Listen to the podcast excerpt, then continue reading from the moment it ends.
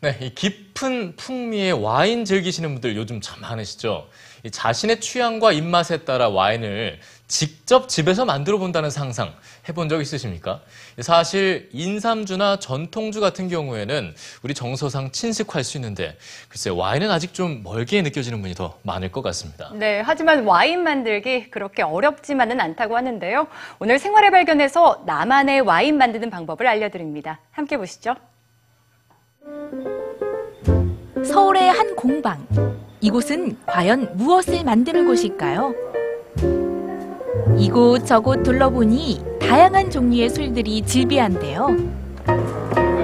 바로 와인이나 맥주 같은 술을 직접 만들어 볼 수 있는 자가 양조 공방입니다.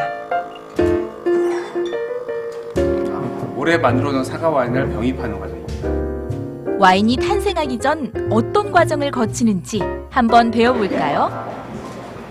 오늘의 와인은 와인 중의 와인, 포도 와인인데요. 우선 준비된 포도의 당도부터 측정합니다. 시판되는 와인, 그 포도 중에 상당히 당도 높은 거고요. 설탕을 조금만 넣어도 될 것 같습니다. 먼저 잘 익은 포도송이들을 준비한 뒤 줄기에서 포도알만 떼어내 줍니다. 과즙을 모을 수 있도록 미리 통을 받쳐놓고 포도알을 손으로 직접 으깨주는데요. 으깨주는 이유는 이제 포도 껍질 때문에 그 효모가 이 당분을 못 먹기 때문에 효모가 당분을 먹기 위해 쉬우라고 이게 손으로 해주는 게 파쇄 작업이세요.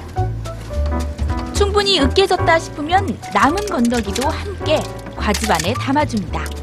그런 당도를 높이기 위해서 설탕을 첨가하고 효모를 넣어 약 6개월 동안 숙성시켜주면 깊은 맛의 와인이 완성되는데요. 자신의 취향에 따라 와인 맛을 다르게 낼수 있다고 하네요. 포도 종류에 따라서 우리나라도 역시 맛이 다 달라지기 때문에 어, 자기가 좋아하는 거에 따라서 포도를 선택하실 수 있고 또 각각 종류가 다른 포도를 포도로 와인을 만드신 다음에 블렌딩을 해 드셔도 되게 좀 특별한 와인이 나올 수 있으실 거예요. 와인을 재료하면 보통 포도를 떠올리는데요. 그 과일 중에 썩었을 때 악취가 나지, 악취가 나지 않는 과일은 거의 대부분 와인이 될 수 있습니다. 사과, 배, 딸기 등 다양한 제철 과일로도 와인을 만들 수 있습니다. 발효실에 보관되는 와인. 과연 어떻게 발효되는지 살짝 들여다볼까요? 일주일 후에는 발효가 다 돼서요. 이렇게 거의 그 포도 알갱이가 남아있지 않은 상태로 껍질만 됐고요. 알코올이 지금 만들어지고 있는 상태라고 보시면 되세요. 숙성 기간을 모두 거친 뒤 깊은 풍미의 와인이 완성되면 병입 과정을 거치는데요.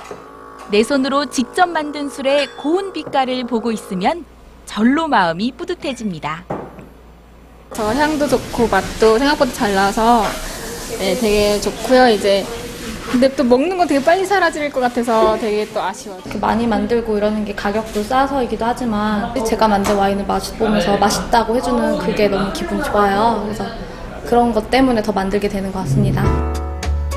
낭만적인 분위기를 만드는데 빠질 수 없는 와인. 내 손으로 빚어 더욱더 특별한데요. 올가을에는 자신의 입맛과 취향에 따라 직접 나만의 술을 빚어 좋은 사람들과 함께 해보는 건 어떨까요?